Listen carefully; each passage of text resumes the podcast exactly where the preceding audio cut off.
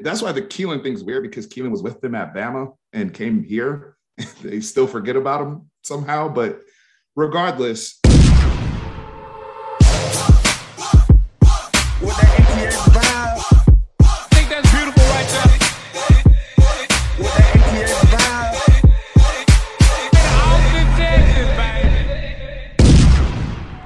Longhorn Nation, we're back.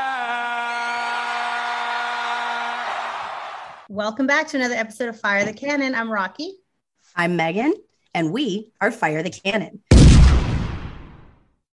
So, y'all, I am so friggin' excited today. We have got an incredible guest. You know him as Fanatic Perspective. We know him as Steven. You know him for his in depth analysis of Texas football. And man, he brings the heat with NFL. We've got him on here. So, everybody, please get excited, get hyped up. It's our boy Steven from Fanatic Perspective. Hey, man, how Hey, you doing? Welcome. I'm doing well. hey guys, the intro. Hey guys, Steven here, Fanatic Perspective. Megan, Rocky, thank you guys for having me on. Can't wait. Thank we're, you. We're super excited. Super excited. So, all right, y'all, I think we need to sit down, have a little bit of group therapy. Before we jump into that, though, we do have to give a shout out to the 1012 Network. We are part of the 1012 Network of podcasts. We love having them on. We just brought on a new Baylor just in time for, for a couple weeks.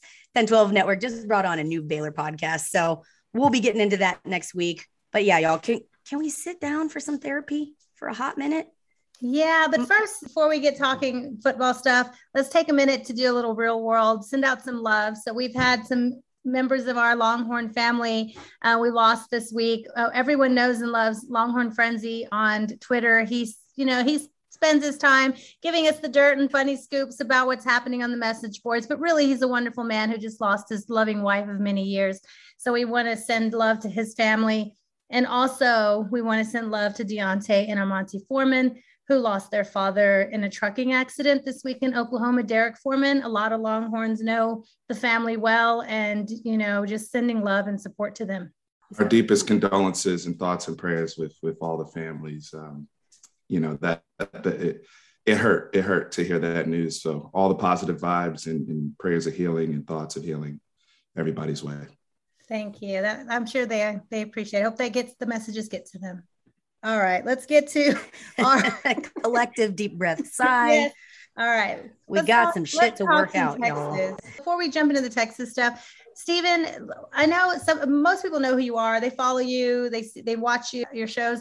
The, tell the two people who don't know who you are, what you do, where to find you, and how did you get into this passion project of Fanatic Perspective? Absolutely. So I am on YouTube, Fanatic Perspective, and you know we have a wonderful community in the YouTube sphere, and hopefully you know we'll be able to continue to grow our, our, our network on all social media. So you can find me on Twitter, Fanatic Perspective, Instagram, Facebook, the whole bit.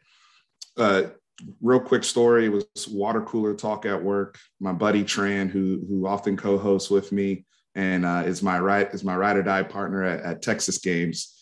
We we were working and just water cooler talk, Texas football, and people said you guys should record yourselves.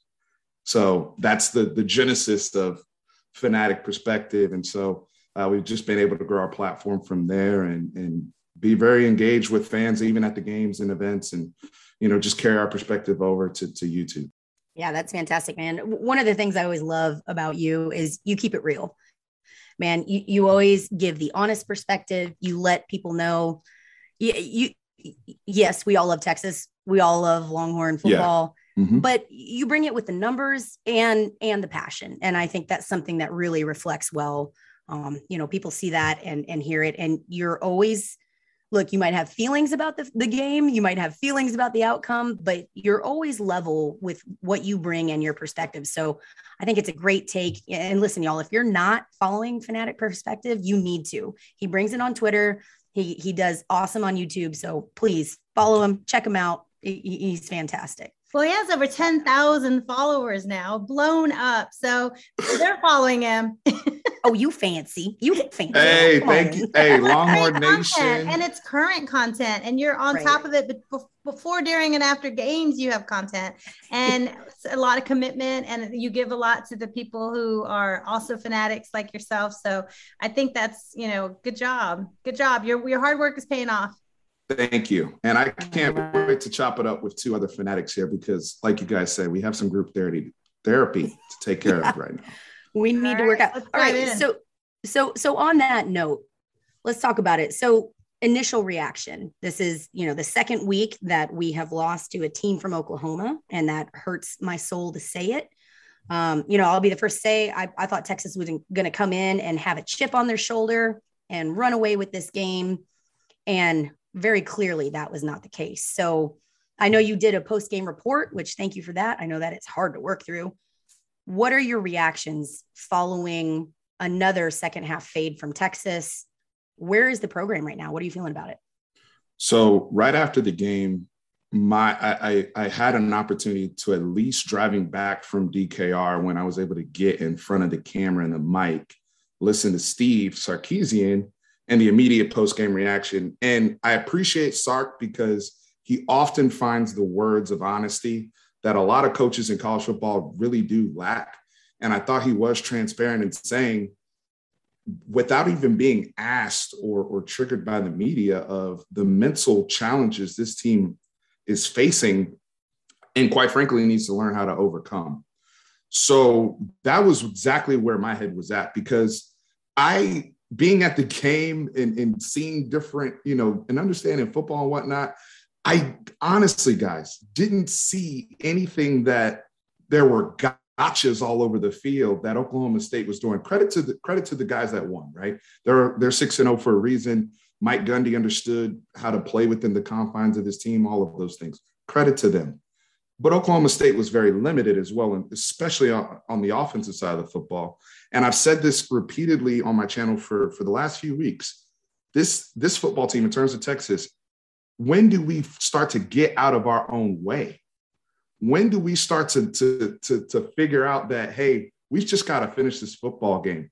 We're, we're prepared. We have energy. We had energy in the Cotton Bowl in Dallas. Did we not come out there and take the football and go out and score on the first play of the game? We were aggressive. We were ready to jump OU. We were ready to jump Oklahoma State. We did the same thing this week.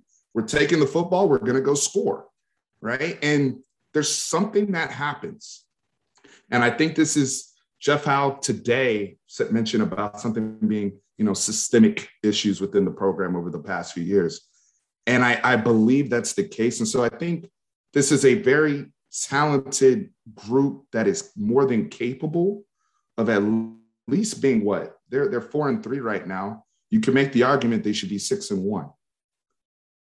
But they have they they have a, a issue that they have to figure out over the next, you know, heading into Baylor before Halloween, essentially.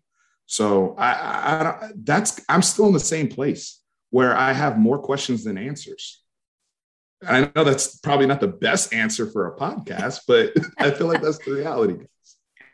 No, and I, I I feel you, man. Like I look, let me put a positive spin on it. I'll I'll give my positivity before I give a little bit of frustration the upside of this and, and what we've seen over the past few games to me and and maybe i'm blowing sunshine up my own butt but to me the issues that texas has had has not been that they've they haven't had the talent it hasn't been that the ability wasn't there it's been that exactly like you said they're just getting in their own way and and for me the positive spin i'll put on that is that's fixable that's coachable and I, I do agree. I think this team has been in a headspace where for a long time, you know, Quan said this at the beginning of the season, and we started to see some changes. But anytime this team was faced with adversity, they, they kind of stumbled and they let that get in their heads, right? And it became a mental issue more than a talent issue or a scheme issue. It, these guys just kind of got in their own heads and, and let that affect them. And the small things turned into big things down the road. And I think we've we've really been bitten by that bug, especially these past two games, is small mental errors are snowballing into catastrophic outcomes of these games right? But again, and, and I will say this with look, the people that are calling for the coaches' heads and everybody is mad at PK, I, that that ain't it. The, to me, that ain't it. I still have a ton of faith in in this coaching staff, and we've got to remember we're seven games into their coaching tenure period with Texas, right? So it's going to take a little bit for this staff to come in, establish that culture, change the mindset, get these kids out of this, uh, you know, allowing small things to turn into big things. And, and I think we're seeing that. I think we're seeing responses. I think we're seeing, you know, after the games, the guys aren't wallowing too much. They're moving on. They're not getting too high. They're not getting too low. So to me, that's a shift. That's that's a good thing, right? Now, I think it's going to take us a few more games to get through our feelings and to, for them to get their collective shit together. And I will say, I don't think the bye week could have come at a better time. We need this week to reset, figure it out, and, and, and find out where our heads are at. Like you were saying, you know, people are calling for the coaching staff, PK. I mean, if you look at this game in particular, the Oklahoma State game, defense came out, forced a punt, held them to a field goal punt, punt, interception. What more can you ask of a defense? At this point, it's 17 to 3 when Jamison gets that interception. And then where it turned, and it literally turned, you could feel not that it, not that they couldn't overcome, but it just didn't feel like they will probably overcome that pick six. That pick six just felt like, and it was early. It went, it was the difference between Texas about to be up 24 to 3. And it, within minutes, it was 17 13 with the, you know, that they took it back with the pick six. Texas responds with negative seven yards in the next drive. And then the half is over, you know, Oklahoma State sneaks in that field goal. But it just felt like that pick six. Once we once we were only up by four at the halftime, like, oh, well, you know how our second halves go. We're all gas, all gas. Then we're all brakes, all brakes. And like you said, where, where is we're trusting the coaching staff to get more than just the the numbers and the and the lines and and the plays, but find out what happens when the switch goes from all gas to all brakes. And that's another thing. Like I tweeted this. Let's let's pause saying we're all gas, no brakes, because we ain't. We might be. We could be next week we have not been. And I was always kind of wary about that all gas, no brakes thing. And, you know, we talked about this last season before, like, oh, I don't know if I like that. I don't know. I, now I just hate it. And, and I want us to earn that shit. It sounds yeah. cool when you're putting 70 on people's heads. That's when it's yeah. truly all gas, no brakes. Yes. But to your point, it's it's when you have these stalls and you have these these moments like that it, it, stinks. But Rocky, we're in too deep now. We got merch to sell. we got so much merch. Oh, yeah, marketer in me is we like, got mugs. We got to own this. And, Look, yeah. I bought the Yeti, so it's official. Fuck it, we're running with it. Damn it. oh, we're we're rolling with it, whether or not it's like it's. And I hate to say this, we're back.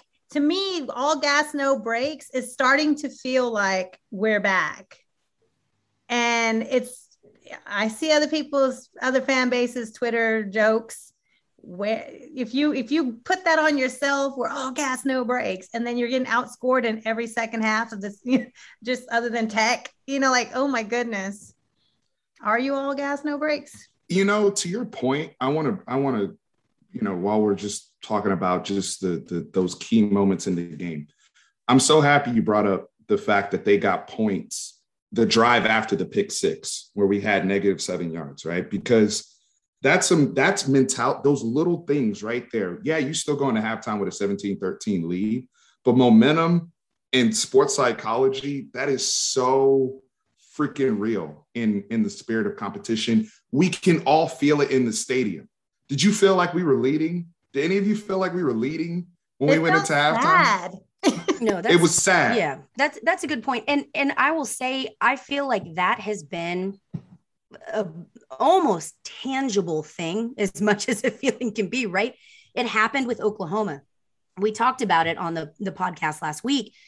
We came out for the OU game in the Cotton Bowl out of that tunnel, hyped the fuck up. I haven't felt that kind of electricity from a team in a long, long time. And we came out hyped up and, and we ran up the score and we were ready. This team was excited. And something happened at halftime. And when the team came out at halftime in, in the Cotton Bowl, it was flat and you could feel it. And, and I feel like that was the same kind of mentality that happened at home, which is, again, the first time we've seen that at home, which is concerning, right? But it, it was, there just was that, that je ne sais quoi, that freaking excitement, that hype kind of just got sucked out. You know, the wind, the, it's like they got the wind knocked out of them. And it wasn't there, even with the score, the hype wasn't there. I mean, hell, and, and it affects the fans too. Listen to the crowd. I, I, I tweeted this out at the game. DKR wasn't intimidating at all. And look, as much as I hate to bring up the Aggies, you watch that game at Alabama, they were coming off a loss. They had students waiting three, four days for tickets. Kyle Field was hype, man. It, it was it, it, even over the, you could hear how insanely loud and intimidating that place was. DKR wasn't like that. DKR hasn't been like that since LSU in 2019, in my opinion. We have our moments, but consistently, and and yeah, the fans are always going to feed off the team, and and it's kind of a, a cycle, self perpetuating cycle, right? But I, I felt it on a on a deeper level at DKR this past weekend than we have in a while. It was just it was flat and it was quiet, and that's a problem. That's something the team needs to address as far as mentality and being there. Do you guys think that some of that responsibility in, in terms of the juice, because to your point, the players were amped up. I've never so when they came out of the Cotton Bowl, because I, I, I, had the pleasure of attending that game before a few years ago, and I don't remember them like running over to the, to the, our side of the field, and they're they're doing this, and everybody is just everybody's yep. screaming and yelling like their their side our sideline was going nuts. Yep. Before we even ran out for the coin toss. Yep. And you know, I, I thought that was wonderful. I'm like, wow, I've never seen a Texas team juice like this. And one of the things I, I have as a challenge to our players is who's going to step up to be that spark? On all these great teams, you always find a guy, may not always be the best player either. It doesn't always have to be, I'm not saying it needs to be Bijan Robinson or, or anybody like that. I'm saying there has to be somebody who's like, who comes in there and, and just like, yo, we ain't, we ain't going down today. We ain't going down today. We're getting charged up. The irrational confidence guys, right? The people that just get in there and it's like, this guy thinks he's the best player of the Big 12 for some reason. And, and transfer of energy, fake it till you make it, whatever you need. Because I saw it in the Cotton Bowl and I saw it on sideline again. When doubt gets truly gets introduced on our sideline, whether it's the pick six, whether it's the missed tackles, whether it's even when Demo goes down, whatever, whatever, whatever negative thing occurs, everyone's just down. And and yeah, we have guys that come out, we have individual people that come out and still execute, sure. But collectively as a unit, we look nothing like the group that comes out there and Xavier Worthy's running 80 yards and Bijan Robinson's all over the place. So we've got to, the players got to figure out internally, and maybe they got to have a players only meeting. And I know that's always a red flag in sports, Ooh. but it's always a red flag. But at, at some point, like Steve Sarkisian, and a lot of people, some people took what he said the wrong way when he said this, but I I agree with him when he said we would run outside zone, for example, with Bijan. In the first half, we're blocking it up. Second half, we're calling the same play for the same front. He was like, Oklahoma State, it's not like, you know, Jim Knowles and, and Mike Gundy shifted or adjusted anything, but we fumble a snap or we miss a block but we're seeing the same front. At what point is that, hey, we've got to lock in right now, third quarter, fourth quarter. This is when we get better. This is when we rise. This is when we really, really have to have all gas, no brakes. And so I would like to see the players take some accountability for their energy level and not just try to channel that from the coaches. Energize yourselves. Yeah, I, I agree. And and look, again, I think that'll come as part of that culture change. You got to learn to to hate losing more than you love winning, right? And I've seen glimpses of that, but we're not quite there yet. And, you know, and I'm going to bring up a name and people are going to have some feelings about this one way or the other. You either love him or you hate him. Breckyn Hager was that guy for us for a long time. Great point. You know, he would come in, he'd come in and forget what his play was like. He was the hype man, right? He'd come in, he's the guy you want DJing right before you. He's you want to warm up the crowd and get there because he was just crazy with everything and you know the hair and all of it he he embraced that role and i think that's where Breckyn had a really I, I think he had an impact on the team and granted it wasn't our best team it wasn't most talented teams that we've had out there but i he got people hyped up and and i agree with you steve man i, I don't think we have seen a player or players consistently fill that, that role and, and, and again, I, I'm going to go back to the positivity. I don't feel like there is a fundamental problem with this Texas football team. I we've got the talent, we've got the coaches, we've got we're we're we're just right there on turning that corner. It's all about mentality. And it is incredible what I mean, Rocky, you playing rugby, you know, you get that one person to hype in and get you hyped up and you get somebody that lights that fire on that sideline and holy shit, that changes the momentum of the game. And and I agree, we just we have not seen that this year. And and I'm curious, who is going to step up and play that role, take that role and take ownership of that? Do you think, Steven, that it should be Casey's job to hype up the offense more?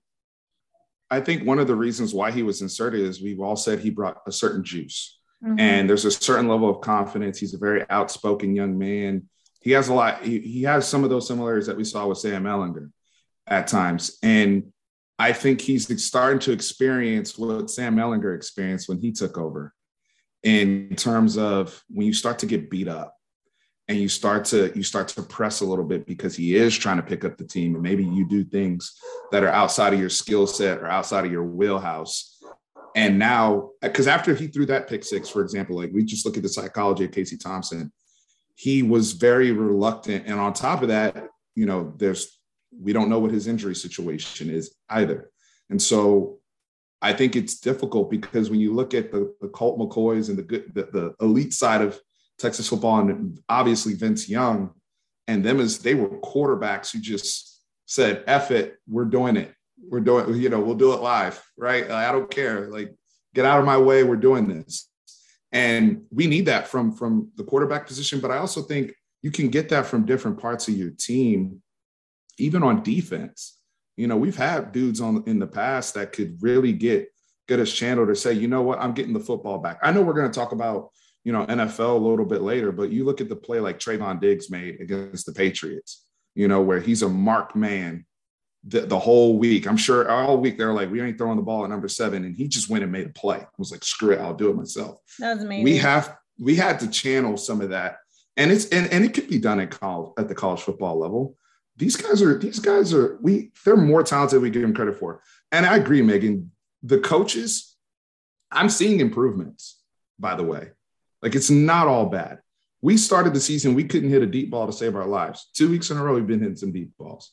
We're starting to see them improve. We're starting to see them block a little bit better. The pass blocking, yeah, it's still a work in progress, but it wasn't a disaster like we've seen in the past. We're starting to see some more people get rotated in on defense. They gave up the defense. I, I, I agree with the Pete Kwiatkowski cr- cr- criticism, where it's a little too much because you're talking about what well, they gave up 32 points total, but seven of that was on the was on the offense. So talking about they played 82 snaps, only gave up 25 points if you really had told me that coming into the game, and up until the pick six, like Rocky said, they had only given up three points. That's right. that's fine. Yeah, it, it, and look, that's amazing. I've got to agree. Okay, so Texas statistically has been all over the board. It's one of those things when you talk about, especially over these past couple of games, you talk about the statistics, and you just showed me these numbers. If you would have told me at Oklahoma, Texas scored 48 points and still didn't win the game, I would have been like, bullshit, right? Our offense right. stepped up, we scored. And there were a, a host of other factors playing into that. Then you look at this game, Texas can only score 24, but our defense, it, it, again, if you take that away and you tell me our defense only gave up 25 points, I would have been like, Texas wins that easily, right? I it right. just it has been this crazy these numbers just don't line up. Now, you put any of these stats together on opposite ends in any other game, and Texas is rolling. They're steamrolling, man. So I agree. And, and that's where, again, I'm going to try to focus on the good. I think that's where the positive is. We have the pieces to make a really good freaking football team. It's just been this mental block of putting it all together at the same time. That's been the right. struggle for Texas. Right. We've had games where even the games where offense, defense, and special teams were all rolling, it was only for two and a half or three quarters. Or we've had games where the offense is on fire and then the defense is struggling and you know back and forth. But like you said, we we've got to have 60 minutes of all three teams. And the great teams do that. And I feel like we have the staff that can do that and it won't be year one. I mean, I keep readjusting my predictions for the season and you know, we'll talk about it next week, but watch that Baylor game with hands over your eyes and get a stiff drink cuz now as much shit as I've been getting giving Baylor lately, they shouldn't be ranked. Hell yeah, now that I've watched them more, they should be ranked and Texas should be using this bye week wisely. All right, Steven, so tell us you know, there's the, right now there's this faux controversy, the QB controversy. Where do you stand on? So today, Sark said in the press conference, you know, Casey's earned the right to get some time to develop and be coached. You know, with the challenges he's facing, we know he has that thumb issue. Where do you feel on like the people who say, well, Hudson Card didn't get time to work out of the challenges after Arkansas? Some people are criticizing that. Um, we've seen Casey ball and where do you where do you stand on who should be QB one? I think as long as Casey Thompson is healthy, and and I think between him and Sark, they know how what his health status is. He should remain the starting quarterback. Like you said, against Oklahoma, we were there in the Cotton Bowl, and we saw what he had to navigate through, and he put on one of the best performances I've seen from a Texas quarterback. Mm-hmm. He has had some struggles, yes. TCU, he had some struggles. He won a gritty game. This past game, yeah, he had some struggles. He also was, you know, getting hit late. Uh, we had some issues there as well, but he's he's earned the right to at least, you know, go on the road again and, and see if we can figure some things out against Baylor, and and and especially through a bye week where we have some t- have a little bit more time to really really figure out, you know, other adjustments and, and, and things that need to be made um, to help the quarterback out as well, right? And and so you know, Casey Thompson brings some. He does bring that juice. He does bring that running element that that Hudson Card I know has, but was reluctant to do so. I'll say, uh, and and you know, just for the sake of the consistency with the football team at this point, those kids identify with Casey as their as their quarterback right now. So you have to factor that in as well. Who does the team respond to? They still do respond to Casey Thompson. I'm not just going to use up until that point with the pick six. Did anybody have a problem with how Casey Thompson was playing? No, exactly, exactly. That that that is the the perfect thing to say. And look, I you know we come in and we've had some people say, "Oh, well, why are you giving Casey a second chance when Hudson didn't get one after being pulled from Arkansas?" To me, that's an easy easy answer. It's experience, number one, and the issues that Casey has shown when there have been issues with the offense, I'm not going to put all or even most of them on Casey. When your receivers are dropping balls, when your your coverage and your protection is breaking down, you know, those errors aren't on Casey. Now, I will say TCU, he didn't have a great game, but again, a lot of those when you hit your receivers in the hands mm. and they drop the ball, that ain't on the quarterback when a weird play happens and a, a, a catch gets bobbled up and picked, that's not on the quarterback. So I'm not going to put that kind of stuff on Casey. And I think people, if you go back and watch the film, a lot of the quote unquote problems that Casey has been having isn't directly on Casey, in my opinion. Now, I do think the Oklahoma State game was his roughest game that he has had, no question. But again, Steven, to your point, we've got the bye week. And when we saw a rough game, even the things that weren't on Casey, we saw a rough game at TCU. Casey responded by bringing all his receivers in and working with them all week. And holy shit, the response and the difference between the TCU game and the Oklahoma game, that it was a massive difference, you know. And I am confident that giving Casey two weeks, like you said, this team sees Casey as their leader. So you give him two weeks to get in his guys' ears and get in their butts and say, let's work on this. I have no doubt that there is going to be a massive difference with this team working together for two weeks to correct the things that Casey sees on film and work with his guys one on one to make it better. I have no no question in my mind. I want to add one more point to that because I totally agree with in terms of the kids needing more work. This cannot be understated. Jordan Whittington is missed. And Jordan Whittington had a very real connection with Casey Thompson. You saw it on the field. And, and he was missed even in the end of the uh, Oklahoma game, in, in, in my opinion, because he's the he's been the safety blanket all season long on third down. And you saw, like you said, the drop passes and, and or guys just not getting some of the separation needed or being able to make a contested catch when the ball isn't perfect. You hear the term all the time, help your quarterback out. So I'd like to see them figure out because I do think they have some options, and that's where I will be a little bit more critical with with with Sark because when you have a guy like a Keilan Robinson who just is so explosive every time you see him on the football field, but then you know we're asking everybody's on Twitter, everybody's on social media, where's Keilan, where's Keilan, where's Keilan, and some of these other young players who you know maybe you could try to see if they could fulfill that opportunity. So I'd like to see them explore that, have a little bit more. They shuffled the offensive line after Oklahoma as well, right? You know, my my my boy Tope got in there at right guard. Hayden Conner was getting some snaps. They mixed in Andrej Karic with Christian Jones at left tackle. So all of those things, I'd like to see them, you know, merge people together a little bit more. And if there's if Casey Thompson comes out and he's still you know, underperforming at a severe level and, and you feel as though we're all feel as though he's holding the team back, absolutely go to Hudson Card. But let's see, let's see some of those adjustments first, starting with Keilan Robinson. He's got to get in the mix. Yeah, look, man, I have been, thank you. Thank you. I just want to say thank you 14,000 more times because I have been screaming for sweet God since, you know, the, the TCU game. Prior to that, even Texas has a three headed monster in their running backs. There's no question. Look, Bijan had, by all accounts, a pedestrian day, and he still had 135 yards, right? When and, and we talked to Babers about this, and, and the numbers are there. When and, and Babers shared this with us. When Texas runs a two or more back set, they are averaging nine yards per carry. That is insane to me. We've we've been screaming about this for a long time. When you've got the the football acumen of Rojo back there, right? You've got the the options that he gives you as a former quarterback, as a smart football player, and as a talented running back.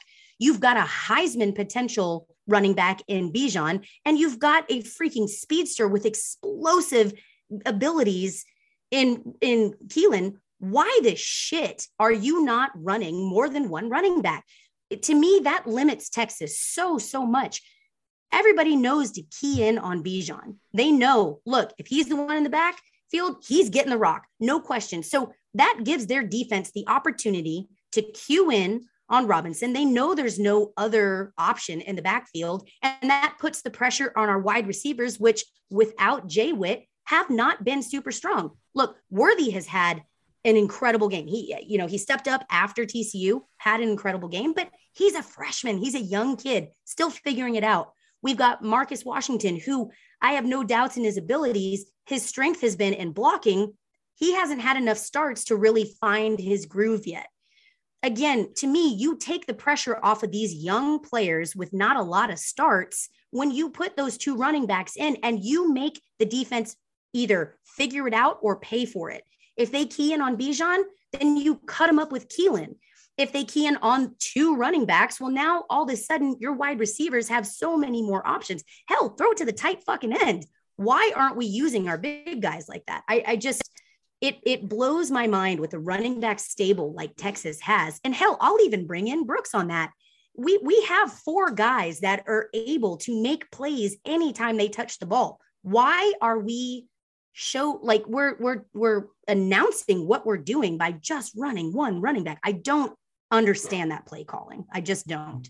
I think the so much criticism went last year to Herman for not using Bijan enough. And now there's all with the production has the numbers are there. And if now we're at that, that, that we're at this pendulum of not that not that Bijan is being played too much. I'm not saying that, but it, it needs there's going to be a needs to be more balance so that his when he is out there, it's the most productive. Like you're saying, it's it's pretty obvious what's happening when he's out there now, and it's it's okay to have some dis- let him be the decoy. Let him be out there doing other things. So when he does get the ball, it's not nine guys on the line at him. Rocky, you hit it on the head. The the touches that Bijan has right now, it's, perfect number. It's perfect because you don't want kids coming to Texas and getting run into the ground, and then they're breaking down the moment they get to the NFL. Like you know, peace, Cedric Benson. He had 400 carries every year he was here, and Foreman, who we mentioned earlier, and all these other kids that come here. So I, I've always been, you know, really, really, especially now that we understand more and more about the hits that these running backs in particular take. So Texas is being very, very smart about how they use him. I had a lot of people jumping in my my stream after the game talking about this should have been another 35 carry Bijan game. No, it was fine. The issue is not that. You like you guys exactly said, they're targeting Bijan Robinson. And to the point about Xavier Worthy, when you make the noise that you make, brother, you're going to get bracket coverage. You're not getting the coverage you saw at the beginning of the season anymore. Jim Knowles, Mike Gundy, all of them are like, bro, you're no. And they're because they can't they can't allow another 261 yard game. So that's where, and I was happy to see Marcus Washington catch a deep ball. Uh, that was encouraging to see. But here's my my frustration is this: people asking me, is Keilan Robinson in the doghouse? How can he be in the doghouse? He was a captain. I'll say it again. He was a captain for the OU game and then he doesn't get a touch. And you're using him as a gunner on punt team. And I think, and then, and then, and then they realize, I feel like they kind of realize that because if you notice the very first series of the game, he's get he's in the game. They're running personnel with him and Bijan back there. And then he gets one, he gets one touch for 25 yards, and we end up scoring, and we never see we never see him again, other than him trying to block punts. So that's where, and I was, Sark said today, for, for those who haven't heard the presser yet, we had the staff and I had a meeting about trying to incorporate Keilan into the offense more. And if I'm in the meeting, the only thing I would add to the staff, because they know way more football than, than I do, the only thing I would add is don't look at Keilan as a running back anymore. You need to look at him as an offensive weapon. Because if you detach yourself from he's a running back, then you can ha- grasp that number five and number seven can both be on the field at the same time and both be utilized. Because when you have somebody that fast on the field, now that helps not just Bijan with more space, that helps Xavier Worthy too. So that's the only thing I would add. Stop looking at Keilan Robinson like a runner. Look at him as an offensive weapon. As we're talking about Xavier Worthy, one thing happened this weekend that's what you hearing. That's what you hearing. They finally played the song we've been screaming for. X go give it to you. Fuck wait for you to get it on your own. X go deliver to you. Yes, they did it. They did it. They did it. They finally did it. They played X gonna give it to you. I wish they had had more reasons to play it more, but they did it. They Shout out to the PA team. Well done. Absolutely. Absolutely. I love the point you're making, Steve. I, I love forget running back, forget whatever, you know, box you want to put Keilan in. He is a weapon. He's an mm-hmm. athlete. And right. you eh, hell, throw him out wide. Put him in put him in a position where he's going to catch some balls across the middle ain't no linebacker or safety gonna touch his speed. There's just that ain't gonna happen. He's he is he's got that explosive speed where he turns it on in a second and he gone, right? I want to see more of that. And I think when you stop pigeonholing him into this idea that he's, you know, the second or third string running back, that opens up so much more opportunity for for those weapons to all be utilized. Look, Jared Wiley, he's a big dude. I yeah, I mean, he is a freaking beacon out in the middle of the field. He's gonna take down some some uncatchable balls. I use that in air quotes, right? He will be the guy where if you throw it up, he'll bring it in. Brewer is the same way. I, I would like to see Texas. I mean, for God's sake, when is the last time that Texas effectively used our tight ends? It, it has been a while. I'm going to say what, 2008? Michael Finley. Right. Jermichael, yeah. maybe. I, I, I just, they, but when you put that second running back in, you open up so many opportunities for the rest of the positions on offense to capitalize. There's no question. I and, and I I agree. If I have to criticize this staff, that that's the biggest critique. Why the shit aren't you using the weapons that you have on offense to create the spaces that you need? Use that power that you've got. Keep them guessing. Make them pay. If they're going to bite and commit on one person, one player, make them pay with the just plethora of opportunity that you have in all of your other talent. There's no Megan, question. Megan, Rocky, you guys said it as well earlier in terms of we're getting to the point this team they're still learning this team seven games in. And mm-hmm. we get it. This this is personnel. Some of these kids they recruited we understand that's why the Keilan thing's weird because Keilan was with them at Bama and came here. They still forget about him somehow but regardless they're learning the, the team and and they learned hey Bijan Robinson we need to build the offense around him. They learned that we don't have to wait on Xavier Worthy. He can contribute now those are positives. They've developed, they, they didn't wait to let the quarterback thing play out. They jumped on it and, and, you know, switched it right away. So those are positives in favor of the staff. I would just encourage them to take a look down Texas memory lane.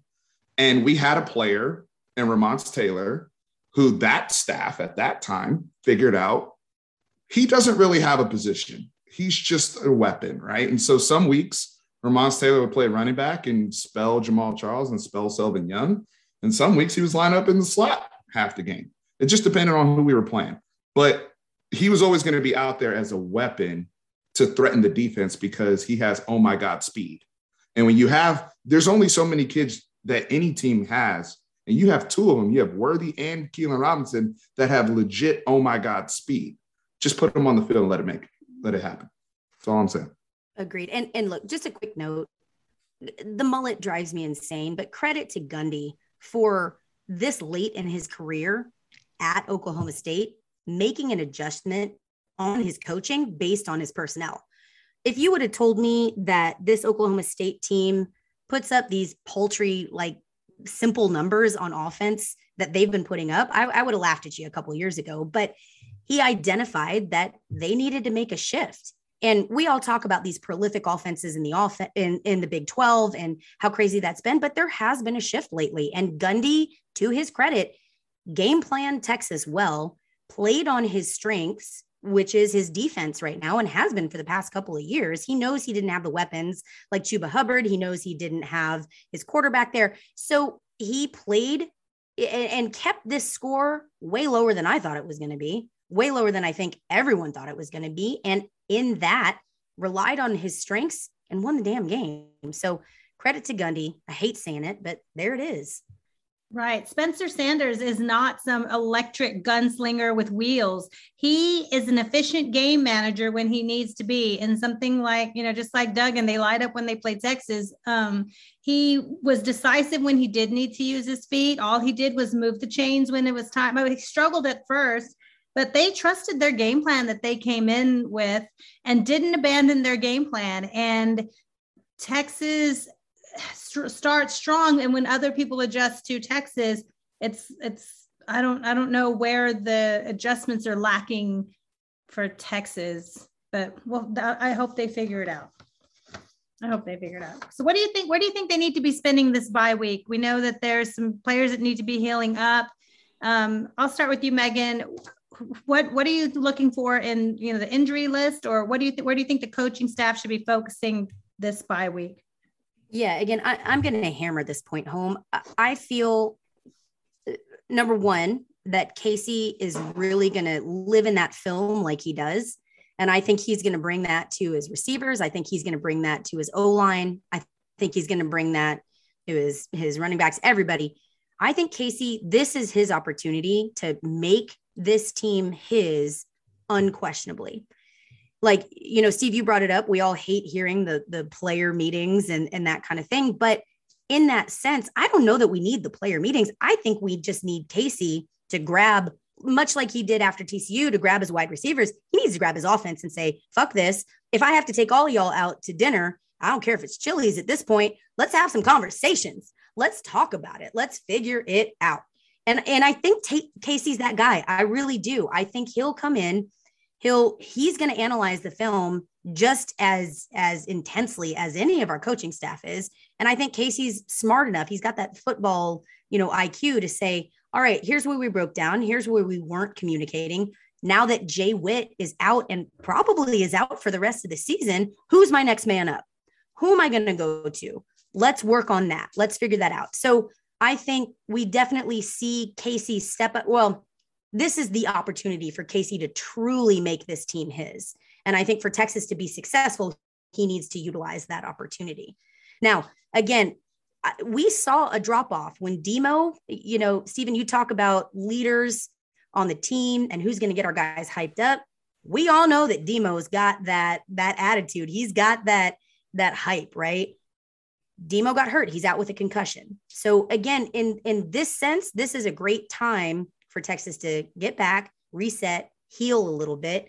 If D, if we can get Demo back for Baylor, that's a huge win for us on defense. And and I'm hoping that those those two weeks and getting him some rest, you know, he's one of the ones that I'm not super concerned about as far as knowing the game plan and being ready for a game, even taking a week off to rest but we got to get his head right and we got to get him to a point where he, he can step in the game. So I, I think those are keys to it. Casey stepping up, owning the team, Demo getting healthy, and then we roll from there. You said you think this bye week is coming in at the right time. I do. Yeah.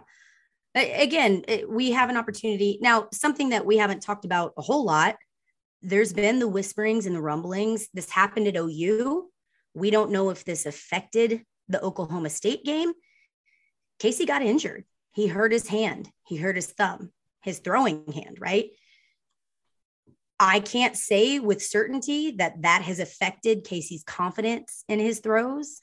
I can't say that that has not had an effect, but right now, right here, when we're coming off of two losses, this team needs an opportunity to heal up and regroup. So, yeah, I, I think this is coming at a good time where we're going into Baylor. We're going to Waco against a Bears team that has been overlooked, but is playing some really good fucking football right Their now. Their only loss is also to Oklahoma State, but that was at Oklahoma State. Right, right. And it was a close game. It was closer right. than Very the Texas close game. game.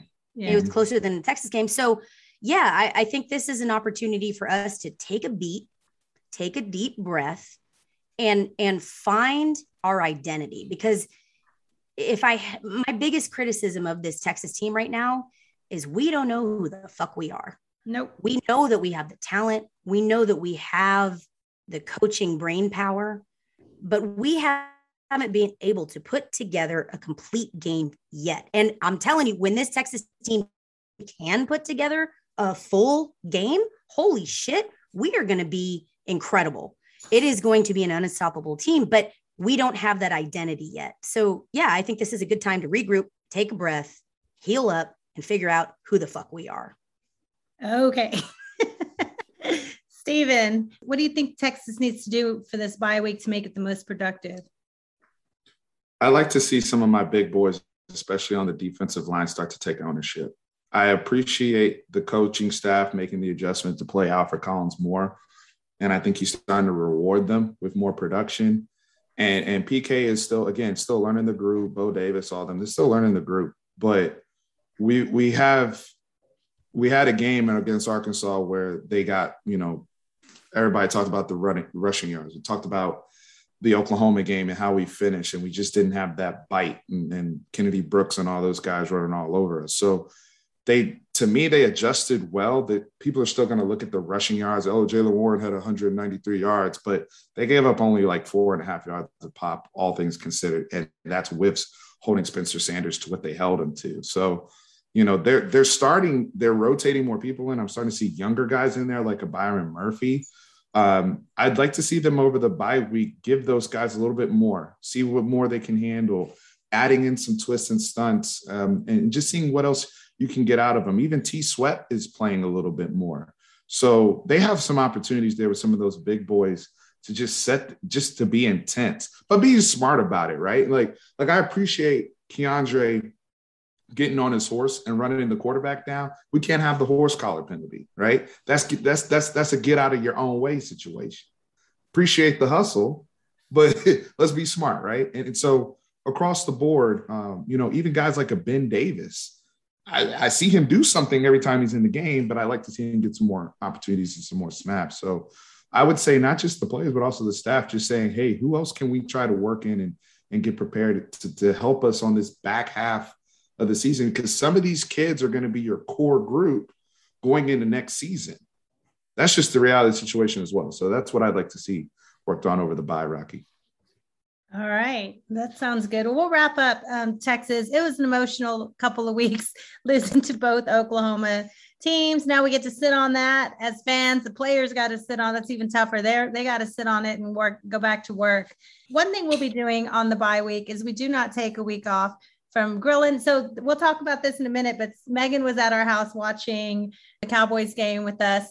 And what did we do, Megan? We grilled burgers and if you are also grilling and hanging out and tailgating at home or at the or down at the stadiums, you need to get with gridironmetal.com. Gridironmetal.com.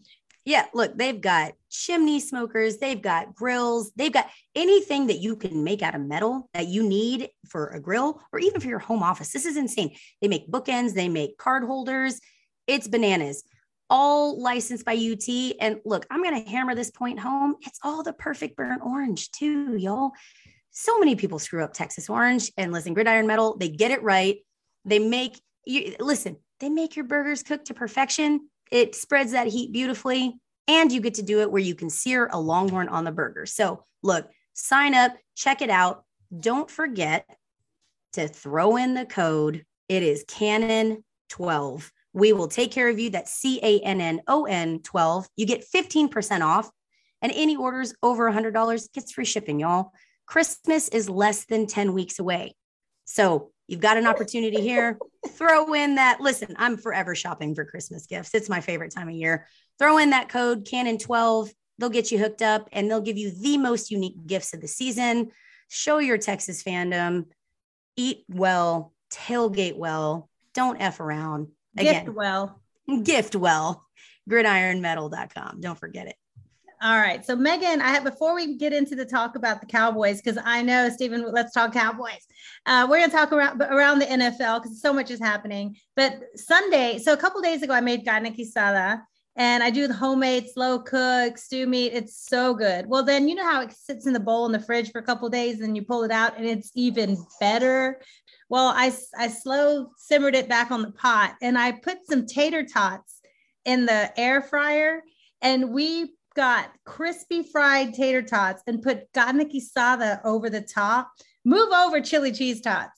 Carne quesada uh, tots were insane. And we put listen, some sharp cheddar on top. Oh, so Rocky good. can end the chili debate of beans or no beans. Fuck oh, chili. No beans. Have have Rocky no beans, but end that That's debate and have Rocky's carne carne gasada, white girl saying it here, over some tater tots and cheese. Holy crap! It was so good. we so did good. that with our grilled burgers. Stephen, you and the wife are going to have to join us sometime. It, it, Please, awesome. Yeah, I'm inviting myself. You're invited. You're you invited. Should.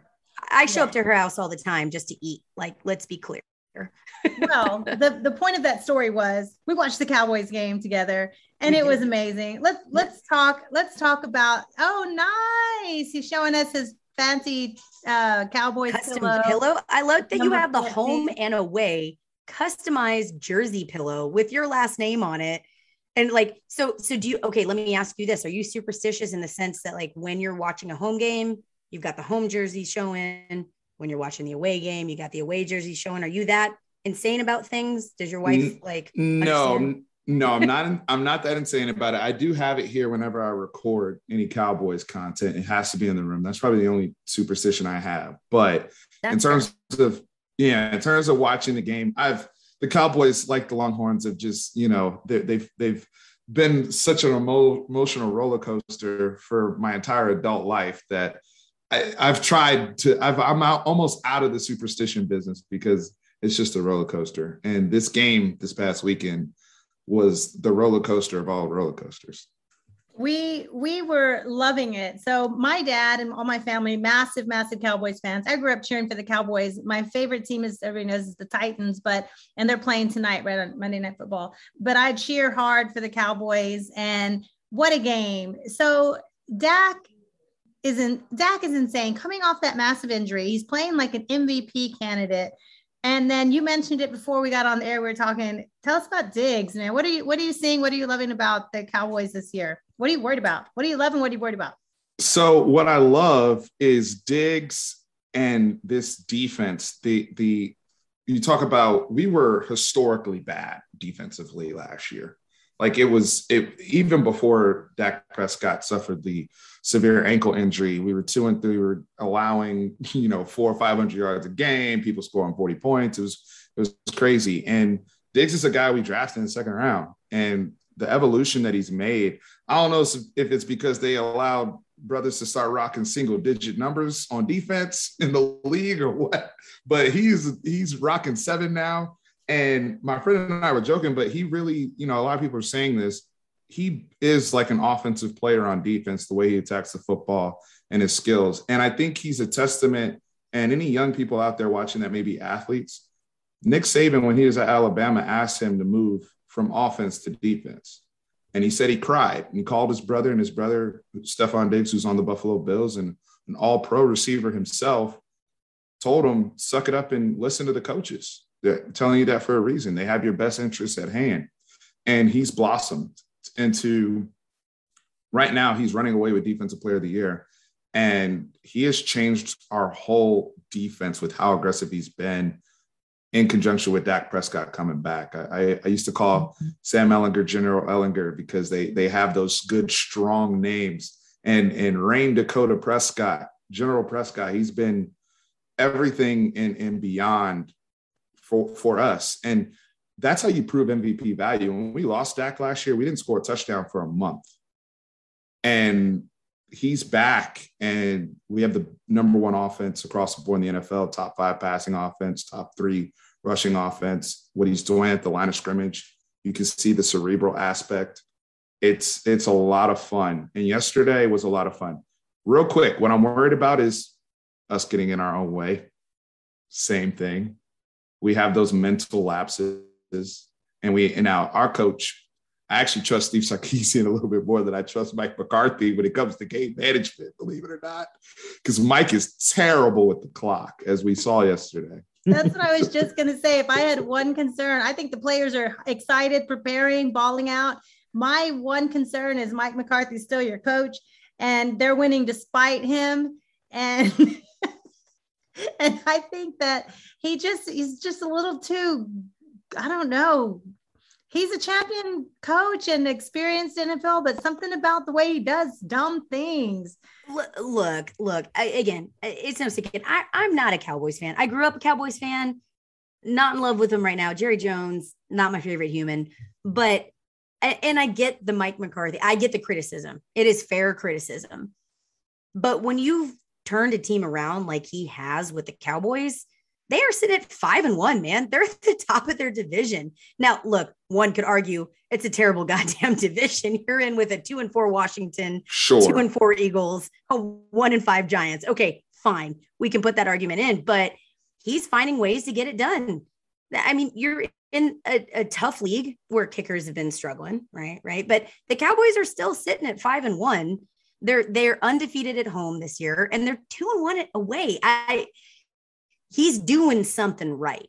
Now, again, NFL versus college, coaches play a very different role. It's a management. Great point. You know, mm-hmm. yeah, it, it's a management position, managing professionals versus coaching up young, soon to be for professionals, right? You're, it, it's a different kind of role. So, is McCarthy the end all be all? Do I think he deserves all the awards? M- maybe not, but look, man, I got to give credit where it's due. Sitting at five and one at the top of your division after a solid bit of football, I mean, you're more than a third of the way through. You got to recognize he's doing something right. And it, and it isn't just luck of the draw, in my opinion. Oh, he's he's doing something right. I just feel like if there was if I had to pick one concern of the Cowboys, it would still be him. I got to nitpick the clock game. I agree, Megan. Yes. He does he does deserve credit for having the team ready to play. They all six games this year, because even the loss they had to Tampa Bay, they were prepared to play Tampa Bay, and that was an amazing football game for the NFL opener, right? And and you know that that was more on the field goal kicker having some issues, which he worked through, and we were able oh, to, to overcome their line. Greg the leg, you know, and so ah. you know, so we were able to get that. well, so like for example, in Sunday night's game, Dak moves the ball. They still can run the ball. They have two dynamic running backs. And then on fourth and one, he goes with the most inconsistent kicker in the NFL, maybe Zuerlein, for a 51 yarder on the road outside. Of course, he missed it. And to me, why in the world would you just not go? You don't trust Ezekiel Elliott to get one yard oh, or oh, Dak Prescott to get one yard? You trust the kicker? And that could have cost them the game there. But Zeke has dropped off a little bit. Look, eh, all respect to him, he's still an incredible running back, but he's not the Zeke that was four years ago, right? That he's a different player now. And for the 51 yarder, I agree that that was questionable. I feel like you have enough time in the game. You could have tried to pound it out, and you're still in favorable field position. But when it came down to the 49 yarder, where there was only what I think it was two and a half minutes left in the game, something like that you take the points. Uh, uh, Rocky and I were arguing about this as the game was on. I was like, she was yelling. she was yelling. I don't understand this. He's missed every. He's the worst. And I'm saying, look, at this point, he's a professional, and you've got to trust him. You have to have that short memory. You have to look and take the points to put your offense. You you hope that your D shows up and puts your offense in a position to score and and, and take the lead again. So I, I understand the second field goal call the one right before that, yeah, you're right. I, am not gonna lie, a little questionable. Well, he made it when it mattered most, and that's that was that was pretty cool. That was that was. Yep, and they got the win. Yeah, they did and indeed. That's what matters, right? Ugly, however you got to get it, and on the road and that kind of environment. They said no one has ever put up 400 and something yards on Bill Belichick. I say Belichick. Belichick no ever. Dak just went in there and put up the most yards ever against a Belichick coach defense. So Prop. And again, as a non Cowboys fan, I want to be the one to bring this up.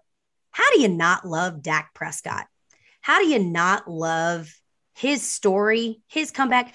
Look, again, I, I don't root for the Cowboys anymore, but watching him get hurt hurt my soul.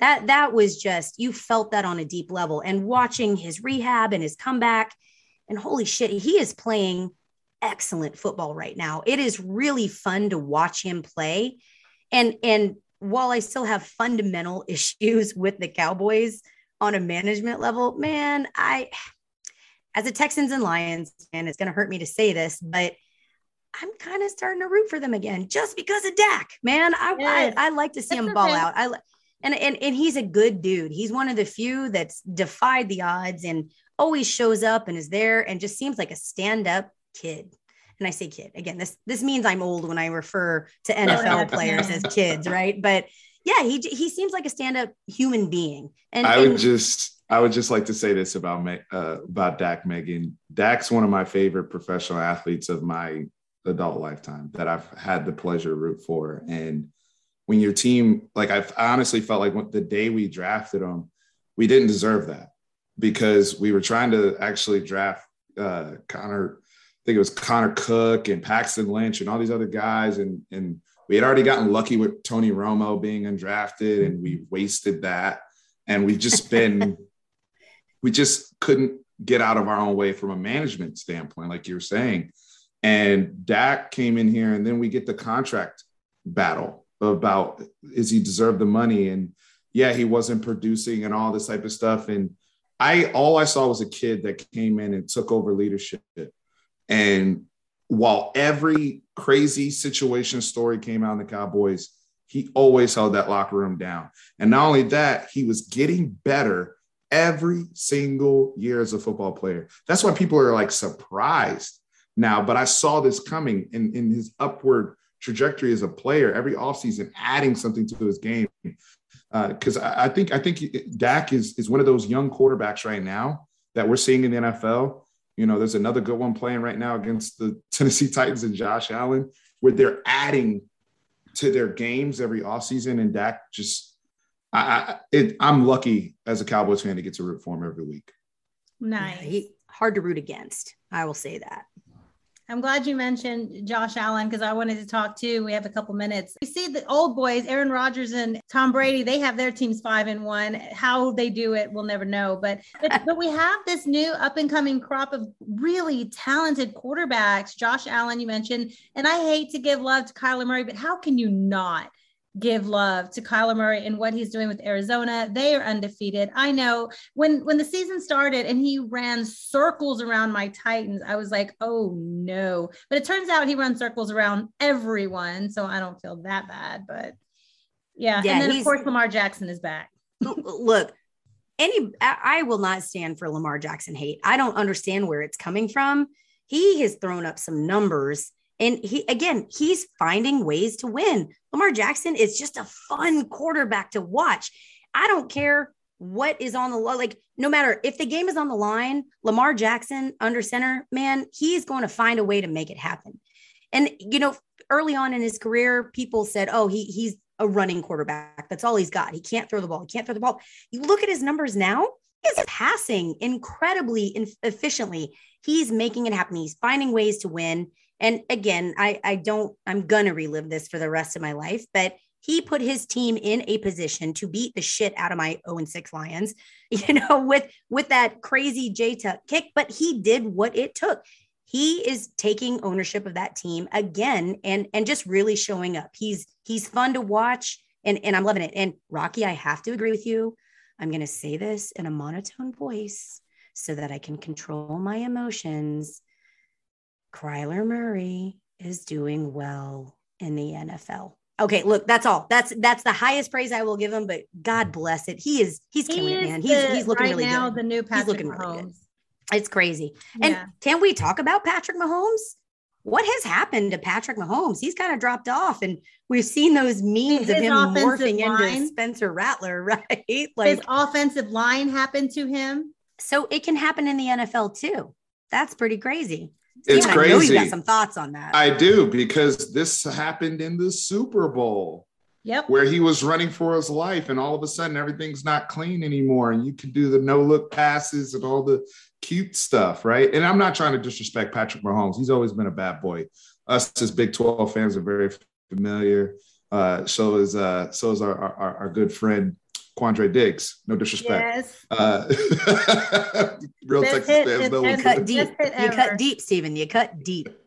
Quandre loves Patrick Mahomes, and Patrick Mahomes loves Quandre. But Patrick Mahomes is a bad boy, and but when football's a team sport, and that Super Bowl when they lost both their their tackles, Eric Fisher had the the injury, and then Mitchell Schwartz is gone, and they didn't resign to either one of them and they got these new tackles in here and they're not holding up. And that offensive line is not the same unit. And this is the type of thing I, as a Dak Prescott defender, I used to argue about was like when the Cowboys had La'el Collins out for the didn't even show up during the COVID year, and Tyron Smith goes down, and we're playing with Brandon Knight and an undrafted Terence Steele yeah, you're going to have more picks. You're going to have more mistakes. I got to get the ball out quick. I got to learn how to navigate playing quarterback with a bad offensive line. Patrick Mahomes is just now having to experience that. So that's a very, very that's a that's another level of development that honestly, this is why Lamar Jackson deserves more credit than he's he's even he the Ravens have, I think, 16 players on injured reserve right now. 16 people that like they literally signed a guy off the street. I think it was Latavius Murray. They had to sign from that the Saints let go. He hadn't even been to Baltimore. He just showed up and joined them on the road and was taking handoffs in the red zone during their next game. Wow. And Lamar's just figuring it out on the fly. And they're five and one. So we've got to, you know, really it's a thing you have to assess honestly on a on a year by year basis. Kyler Murray just won a game without his coach. Cliff didn't even make it. He had COVID. He had the Rona. yeah. All right. Well, so, the NFL is interesting right now. Yeah, it's crazy. It's actually really exciting right now. The NFL. It's fun tonight. Like I said, my uh, the Bills are playing at my Titans. Bills are favored by five and a half. But one thing that is completely upside down in the world of football that we cannot go without mentioning, Megan. All right, y'all. Can I listen? My Texas, y'all know Texas is my number one team, but can we give a little bit of love to my Michigan State Spartans, y'all? They are seven and Woo. oh. And I don't want to hear any hatred. I don't want to hear any slander. I don't care what season you're playing or who you are playing. In this chaotic college football world, to go 7 and 0 is pretty goddamn incredible. Amazing. Look, Mel Tucker came in and took a team that won two, count them, one, two, two games last year. He came in and cleaned house. He made this his team. He brought in 20 transfers, 20 transfers for his first year. And my Michigan State Spartans are at 7 and 0. Now look, they do they have a bye week with Texas. They've got some space, which is good. Again, I'm going to argue the heavy part of their season is coming up. Let's talk about it. After the bye week, they've got Michigan still yet to play at the big house. They've got Ohio State, always a tough game, but let me tell you, they they've they're doing pretty well. They've also got a pretty incredible running back in Kenneth Walker. Now, he didn't have a great game against Indiana, but initially Michigan State was not favored to win that game. Line changed a little bit. It was it was low and slow. Michigan State goes into Indiana, they win 20 to 15. Kenneth Walker at the season right now is he's 3 yards underneath a 1000 yard season and they're seven games in. So look, that's awesome. There, he's doing well. He's in the Heisman talks along with Bijan. I'm excited to watch those two guys again. I, I Bijan, I think has the edge. I think he's a more prolific and more dynamic player, but you can't sleep on Kenneth Walker. And and we've really got again, Michigan State has Michigan, Ohio State, and Penn State coming up. So heavy part of their season. but seven and three. Yeah. Hey, listen, calm it down, woman. The disrespect. The disrespect. So, so what's your coach's look, name? Mel Tucker. Mel Tucker. Yeah, the, he came the, in the from Colorado. Head coach of LSU. Yeah. Hey, if you take him from me, I will fight you. I, I said then, this to David Allen too. Don't you take my Mel Tucker away. A few people no, we're not this. breaking any news. We're just talking. Rocky and I are thinking I the same it. thing, Megan. I, I was literally, I was literally going to say y'all. Not ha- gonna... let me have nice things for one fucking season? Damn it! Is that why Listen. you were so surprised? Because we're saying thinking the same thing. I was thinking right? the same thing because I'm like LSU announced this news now for a reason. They're going to screw up some other some people. See, look at Jimbo answering questions about it. Do you do you think that? Do you think that that and and I question this. I when LSU came out and said we have agreed to part ways with Coach O Coach O's a fraud. We I think we can all get on that train.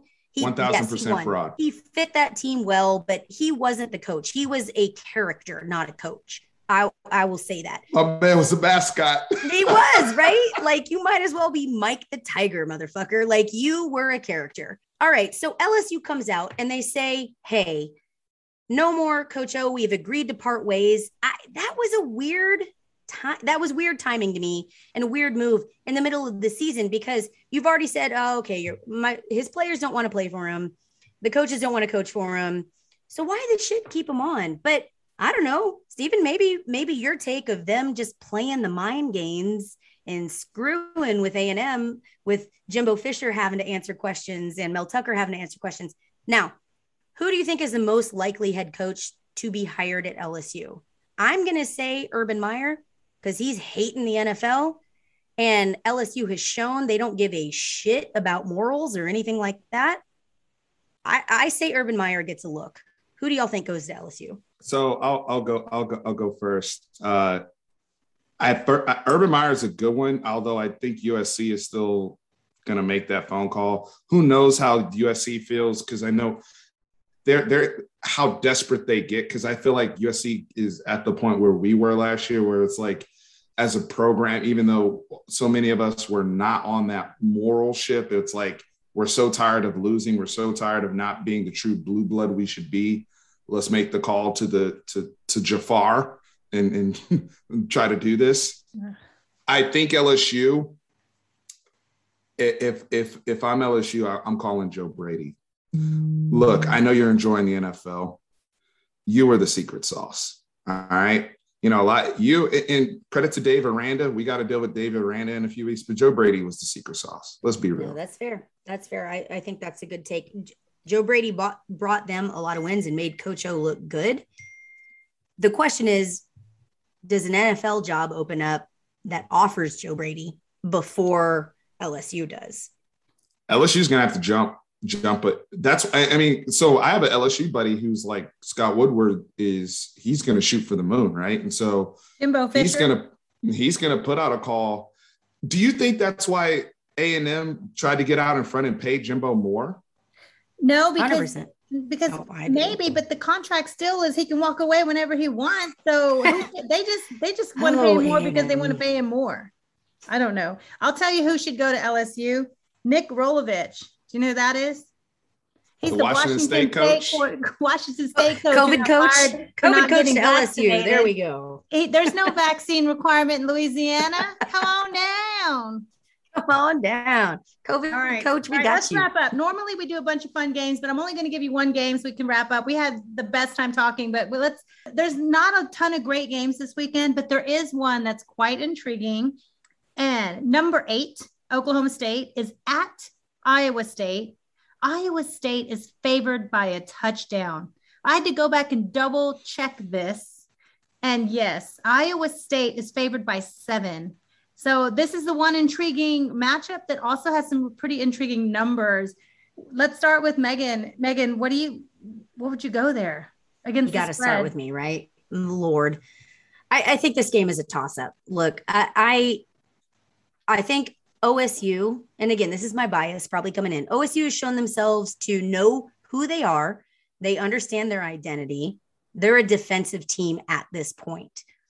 I am not convinced that ISU is. I, I don't think they know who they are. So it's at ISU, yeah Yes. and and and we're calling seven.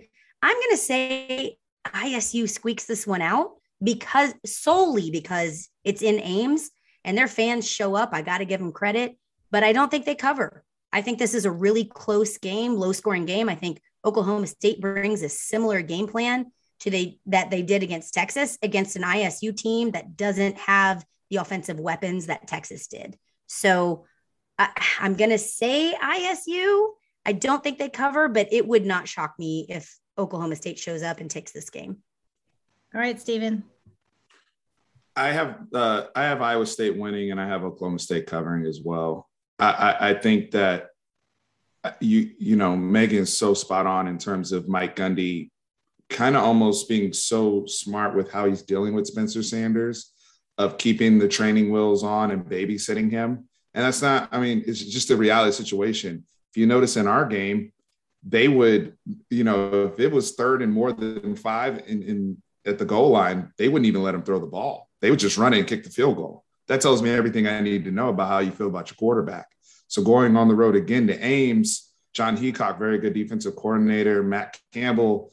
Matt Campbell was the was supposed to be the poster boy, the golden child. He needs to stack up some wins and get back in this thing. And um, for Texas's sake, we need Oklahoma State to take a L too. So I think Iowa State will, will handle business. Breece Hall seems to be getting going a lot better now.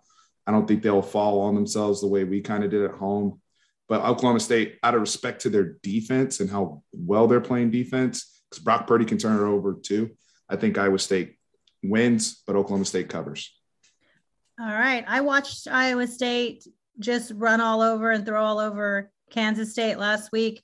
They once they got in a rhythm, they were gone and they were at home. And I'm gonna say Oklahoma State is not in the top 10 next week, and Iowa State wins and covers. So we all have Iowa State winning at least at home. I'm the only one that thinks they might pull away. All right. Well, let's wrap up. Thank you. Thank you. Thank you, Steven, for joining us. Thank you guys so much for having me. This was a absolute blast. I can't wait to see you guys down in in, in Austin area to have some carne asada and, Yes, and, you know check it out. Homemade. message carne us. asada, and we're gonna grill on those gridiron metal grills, and it's gonna be fantastic. and we'll put be it over the crispy tater tots. The tater tots are not homemade; they are from a bag in the freezer, but they go It in the doesn't air fryer. Oh, that ain't no problem. Yeah. That ain't no problem. That's just Air the fry base. some shit. We good. We good. We We, ain't we picky. good. We ain't Gucci. All right. Well, when you're in town, you let us know. We'll do. Thank All you right. for having me. Thank you so much. We know you're a busy guy, popular guy. Everybody wants you. We got you for a little bit. Thank you so much. All right. So thanks for listening to another episode of Fire the Cannon. I'm Rocky. I'm Steven. And I'm Megan, and we are Fire the Cannon.